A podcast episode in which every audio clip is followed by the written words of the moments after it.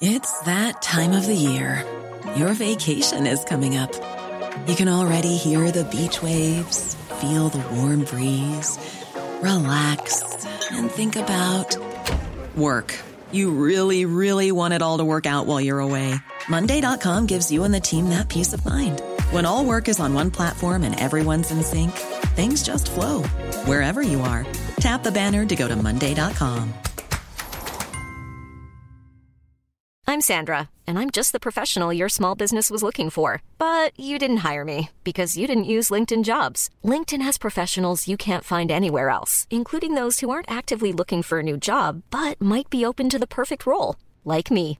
In a given month, over 70% of LinkedIn users don't visit other leading job sites. So if you're not looking on LinkedIn, you'll miss out on great candidates like Sandra. Start hiring professionals like a professional. Post your free job on linkedin.com/people today. Hey, it's Ryan Reynolds, and I'm here with Keith, co star of my upcoming film, If, only in theaters, May 17th. Do you want to tell people the big news? All right, I'll do it. Sign up now and you'll get unlimited for $15 a month in six months of Paramount Plus Essential Plan on us. Mintmobile.com slash switch. Upfront payment of $45 equivalent to $15 per month. Unlimited over 40 gigabytes per month. Face lower speeds. Videos at 480p. Active Mint customers by 531.24 get six months of Paramount Plus Essential Plan. Auto renews after six months. Offer ends May 31st, 2024. Separate Paramount Plus registration required. Terms and conditions apply if rated PG.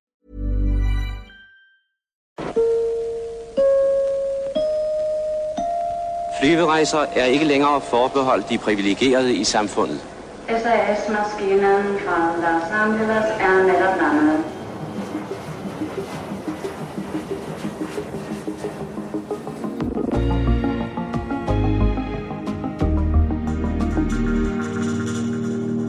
Du har købt en flybillet, fordi du vil have afgang til tiden, gratis kaffe og god betjening ombord. SAS er skabt som garanten for skandinavisk kvalitet og service, du kan stole på. Men arbejdskonflikter, konkurrence og aflyste afgange har sendt den danske flyjuvel i turbulens gang på gang. Så hvor længe kan det blive ved, inden det crasher? Boarding completed. Jeg hedder Thomas Bug Andersen.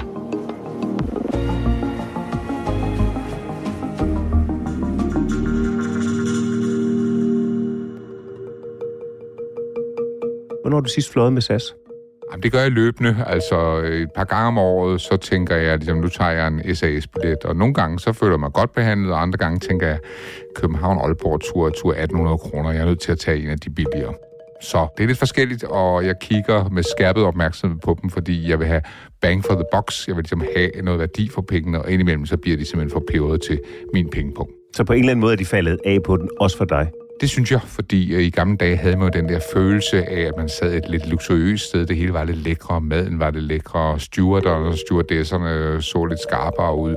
Alt det der, det er de andre jo for længst øh, kommet efter, og det vil sige, at de har ikke den her sådan, edge, som de havde før. Altså det, at de ligesom kunne noget særligt. Det er øh, en pølsefabrik, hvor man flyver folk fra den ene ind til den anden. Det her, det er Ole Kron. Han er vores erhvervskommentator her på TV2. Og hvis du har hørt dato før, så ved du, at han ved næsten alt i dag, også om SAS. Og det har så til gengæld også kostet mange arbejdstimer. Vi begynder med dagens chokmelding for flyselskabet SAS, for i dag har den svenske regering besluttet at lukke pengekassen i og ikke skyde flere penge i selskabet. Uanset hvor man kigger hen, så ser det ud som om, at der er sorte skyer. Men det er det da også. De er jo en meget, meget alvorlig situation. Altså det, at man søger øh, konkursbeskyttelse, det her Chapter 11 i USA, at det er jo simpelthen for at holde øh, kreditorerne stangen og sige, I er nødt til at hjælpe os her. Vi har ikke penge umiddelbart. Gør alt, hvad man kan for at trække regningerne ud, øh, eventuelt få nogle forskellige rabatter hos folk. Og der har man jo set, at de har været rundt med tiggerposen til alle, lige fra der, hvor de har leaset fly, til folk, der i øvrigt har haft penge i klemme og sagt, kan I ikke hjælpe os her, fordi ellers så går vi nedenom hjem det er den trussel, der ligger i at have den her konkursbeskyttelse. Det er, hvis du ikke halverer din regning, jamen så kommer vi slet ikke til at betale, så du må hellere se selv at komme til lommerne og give et bidrag til, at SAS kan overleve. SAS blev oprettet som et fælles skandinavisk luftfartsselskab for Danmark, Norge og Sverige i 1946. Selvom mange i dag nok forbinder SAS med skuffende regnskaber, arbejdsnedlæggelser og skramlede fly, så var det en helt anden sag i selskabets første mange leveår. Recently, one of the world's leading travel authorities, Fielding's Guide, said, quote, The remarkable growth of Scandinavian airlines is based on service, more service, and still more service.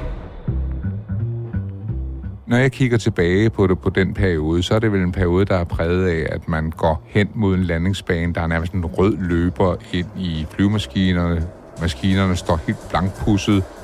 Personalet i de stiveste, fineste uniformer, øh, de står klar til ligesom at modtage en. Man føler sig, man er på en VIP-klasse, selvom man så sidder lidt, lidt klemt der tilbage på økonomipladsen, fordi det er det, man har råd til det er jo høj prestige at have de her job, altså luftkaptajner, altså far beyond reach, altså det var bare nogen, man kiggede op til som rockstjerner på luftfartshimlen.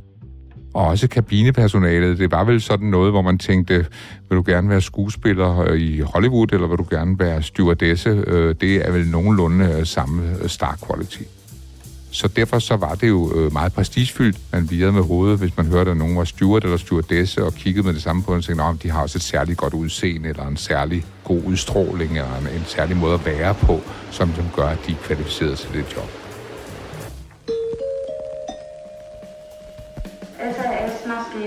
Man er på vej til en kæmpe oplevelse i livet, og det, her taler jeg jo meget også om mine egne unge år. Altså, det, man rejser ud på de her sådan, ture, man føler jo ligesom på en eller anden måde, man er ude og skal erobre verden.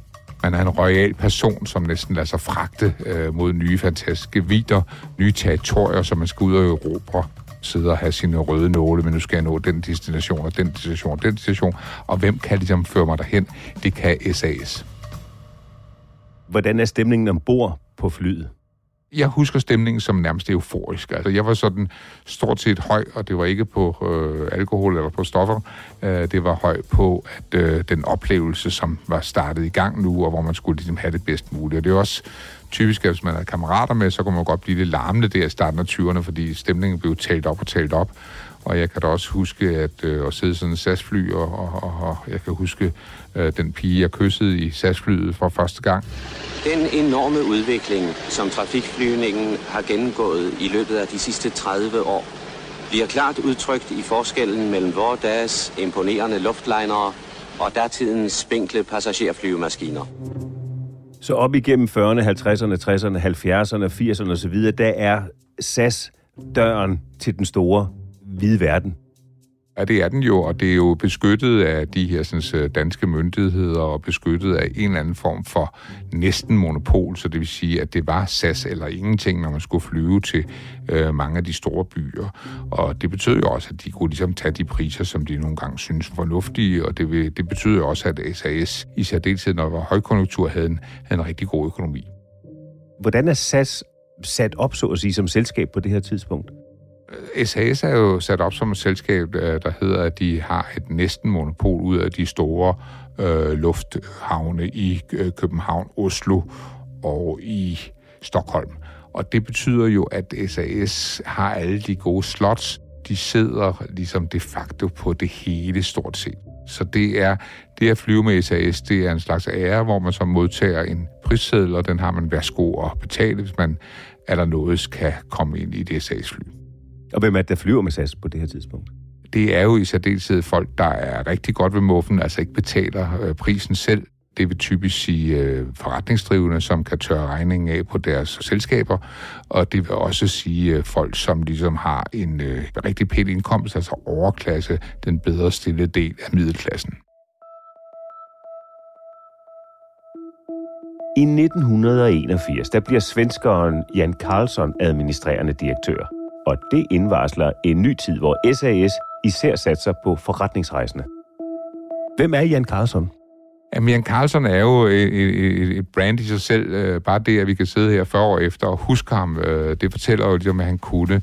Og han kunne ligesom blankpolere hele det her sådan, øh, SAS, og han kunne spejle det i tiden, fordi når man tænker 80'erne, så tænker man også øh, jubitid. Og der var en eller anden følelse af, at øh, verden lå fuld af muligheder, og det var jo bare at skrive en check, og vi havde alle sammen råd til det, og nu skulle vi afsted. Og han fik så kombineret det med noget øh, management øh, bullshit, vil man sikkert sige i dag. Altså alle mulige rivpyren pyramiderne ned, kan, kan jeg huske, han sagde, og stod er fuldstændig øjenhøjde med stewardesser og kaptajner og andre, når han skulle ud og markedsføre SAS.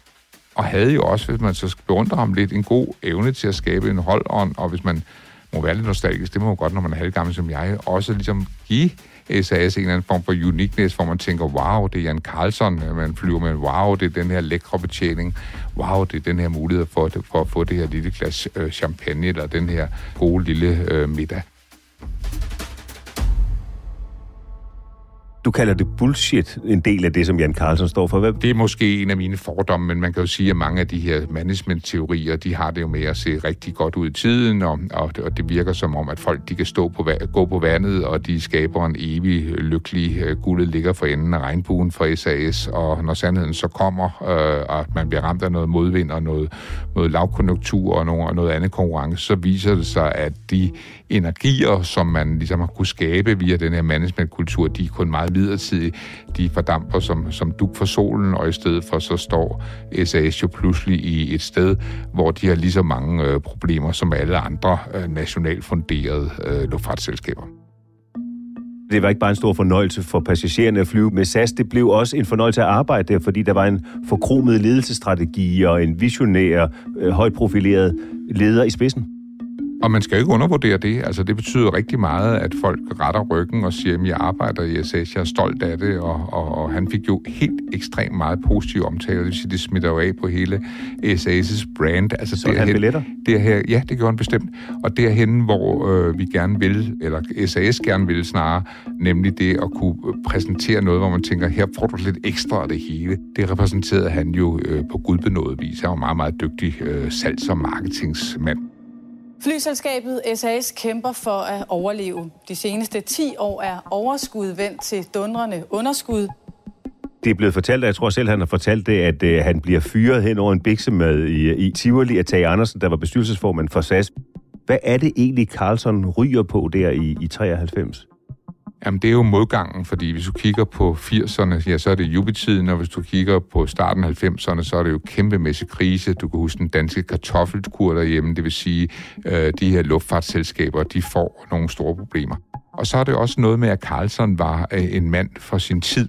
Altså, han passede jo fantastisk godt i sådan noget 80'er yuppie, øh, møde noget ekstra, møde noget ekstra, få noget ekstra, og passede måske utrolig dårligt til de her 1993, som jo er en af de helt vigtige øh, tidspunkter i øh, luftfartshistorien, nemlig dereguleringen af hele det europæiske marked. Altså, nu skulle man lige pludselig ud og konkurrere med alle de her Norwegian og Ryanair.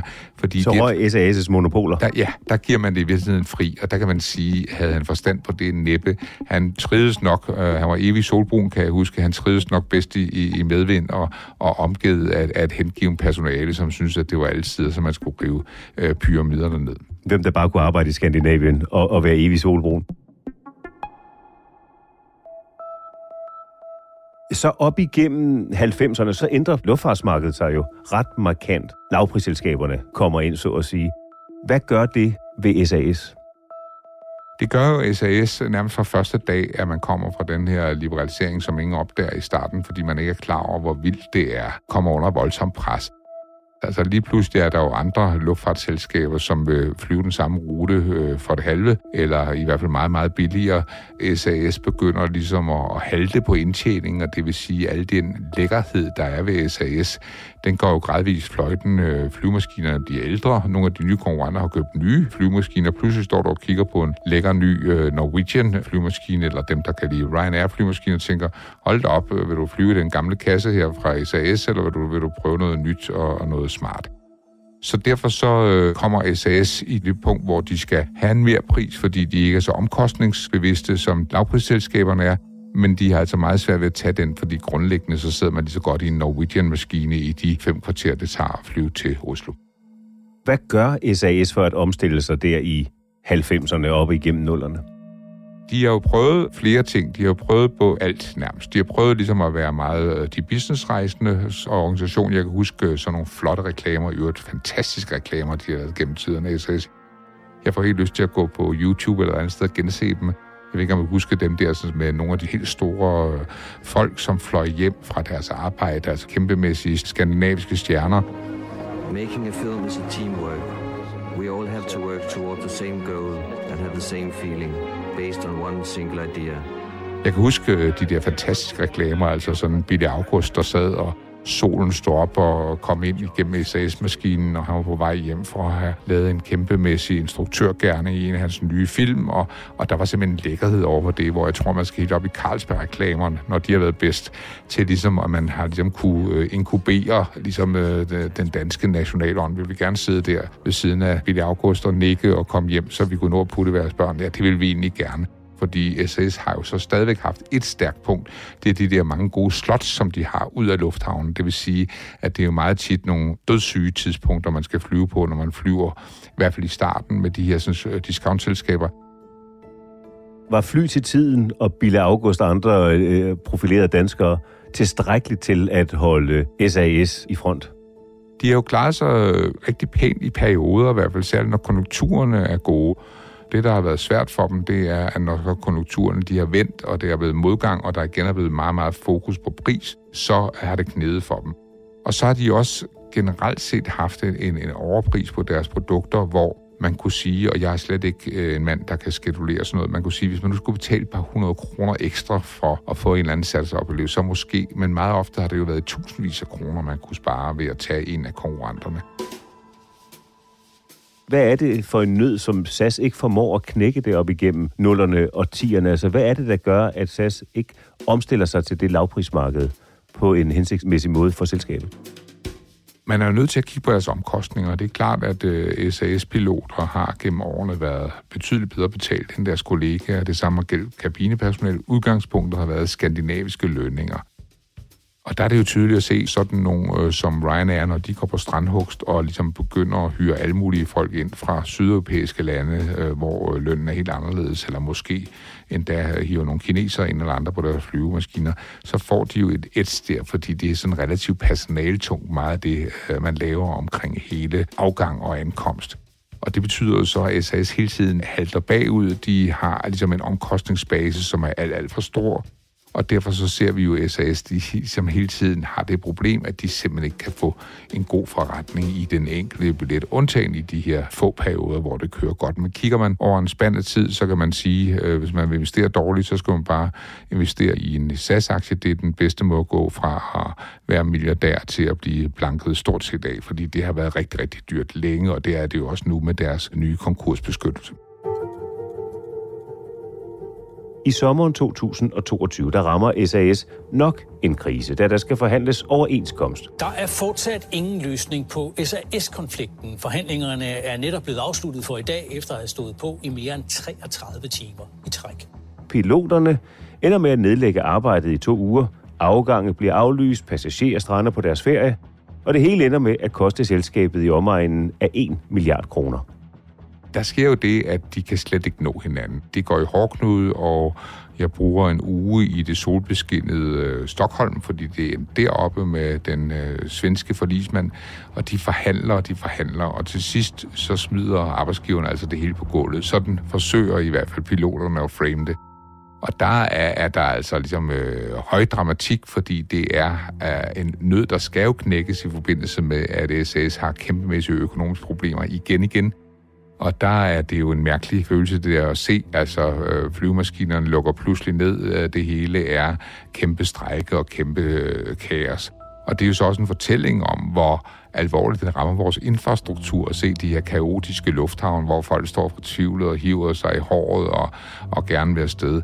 Og en desperat fagforening, som tænker, det går der ud over os, det ender der med at være et, en piloterne, der får skylden for det hele, som jo så ligesom fortæller en historie om, de var parat til at, at acceptere millionen milliarden i besparelser, men de grådige arbejdsgiver vil presse os yderligere og ødelægge os yderligere. De lavede så kæmpemæssige kampagner, så der var også en kamp om ligesom gunsten, altså befolkningens gunst. Kunne man få nogle passagerer til at sige, jeg forstår egentlig godt de her piloter, her til jeg ikke længere.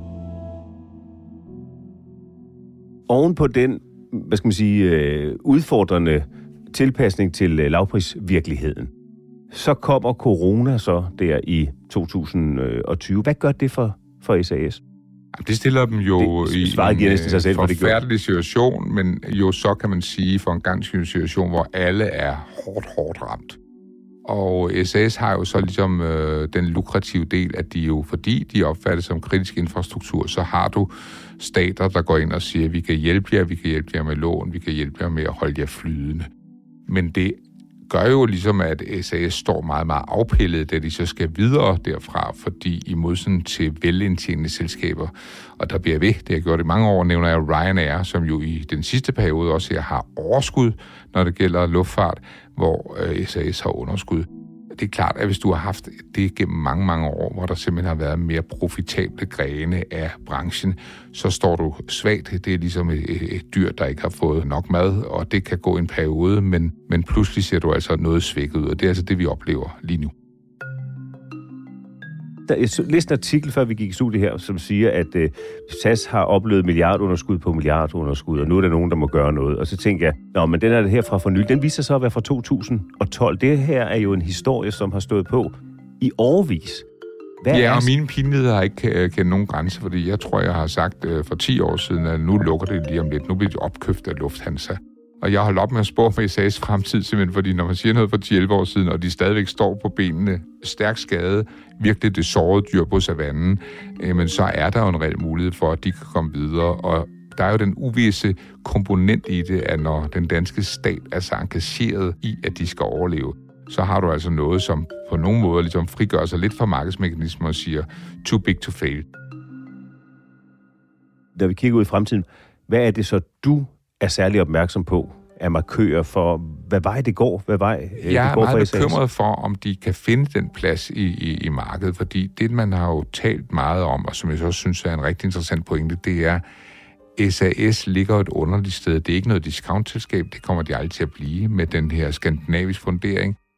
Og det er ikke noget kæmpe selskab, ligesom Lufthansa og de andre. Det vil sige, de kæmper jo lidt med, at Skandinavien på mange måder er et for lille opland til at være et fullblown selskab. Det vil sige, at fremtiden ligger nok mere og mere i Europa. Vi har kunnet se, at under højkonjunkturen, der var der ikke grænser for, hvor mange kinesiske byer og amerikanske byer, man kunne åbne flyv direkte til spændende steder, som jeg har rigtig meget lyst til selv at besøge. Og så, så snart det begyndte, ligesom krybben begyndte at være lidt tom, der begyndte at være færre passagerer, så nedlagde man mange af dem igen. Og det er fordi, at vi er et lille bitte land, så det der med at have en direkte rute København-Boston eller København et andet sted, det er svært, fordi fortællingen er meget ofte, at de 18 millioner, hvis man tager hele Skandinavien med, så er der, der nogen, der skal blive rigtig langt på at komme til København. Det er meget ofte ikke nok til at have en, en selvstændig rute øh, til en destination, der er lidt alternativ, lidt nyskabende. Ole, hvor langt tror du, den danske stat er villig til at gå for at holde hånden under SAS? De vil gå, de vil gå meget langt. Men man kan også mærke på de danske politikere, at der er en grænse. Og det vil sige, at den melding, der har kommet om, at man gerne vil gå ind og støtte og købe en større andel af SAS, jeg tror, det er helt op til 30 procent, man fantaserer om. Det er rigtig, rigtig stor risiko at løbe på de danske skatteyders vegne. Det har jo så samtidig været en, en, en gave med lidt trone på oversiden, fordi man har jo hele tiden sagt under de her forskellige forhandlinger, og jeg tror, man kommer til at sige det igen, når man forhandler kabinepersonale, forudsætningen for, at vi vil udbetale den her gave, skråstreg, investering igen, det er, at SAS står et kampdygtigt sted. Men hvorfor gør den danske stat ikke bare som den norske, der trækker sig helt ud, eller som den svenske, som er lidt på vej ud, eller i hvert fald har sagt, man har, at Man har simpelthen en forskellige opfattelser. Altså. Man har altså den her opfattelse af, at SAS er ikke bare SAS, det er Københavns Lufthavn. Det er alle mulige virksomheder, som har brug for de her gode forbindelser ud og ind af København. Det er forudsætningen for at skabe en kæmpemæssig øh, vækstboom i Danmarks hovedstad. Det er forudsætningen for så mange ting, at selvom man ligesom går ud og smider nogle milliarder efter, så kan man ikke bare måle det på SAS-aktien, om det er en god eller en dårlig investering. Der er så mange sideeffekter, øh, så mange sidegevinster. Forløbig er deres street credibility meget lav, og deres sådan record for, hvad de kan, øh, den er også sløj men måske overrasker de den her gang. Dagens afsnit blev landet af Rikke Romme og Emil Laursen. Al unødvendig støj blev sorteret fra Ida Skærk og Leo Peter Larsen. Første pilot Astrid Louise Jensen. Jeg hedder Thomas Bug Andersen. På genhør.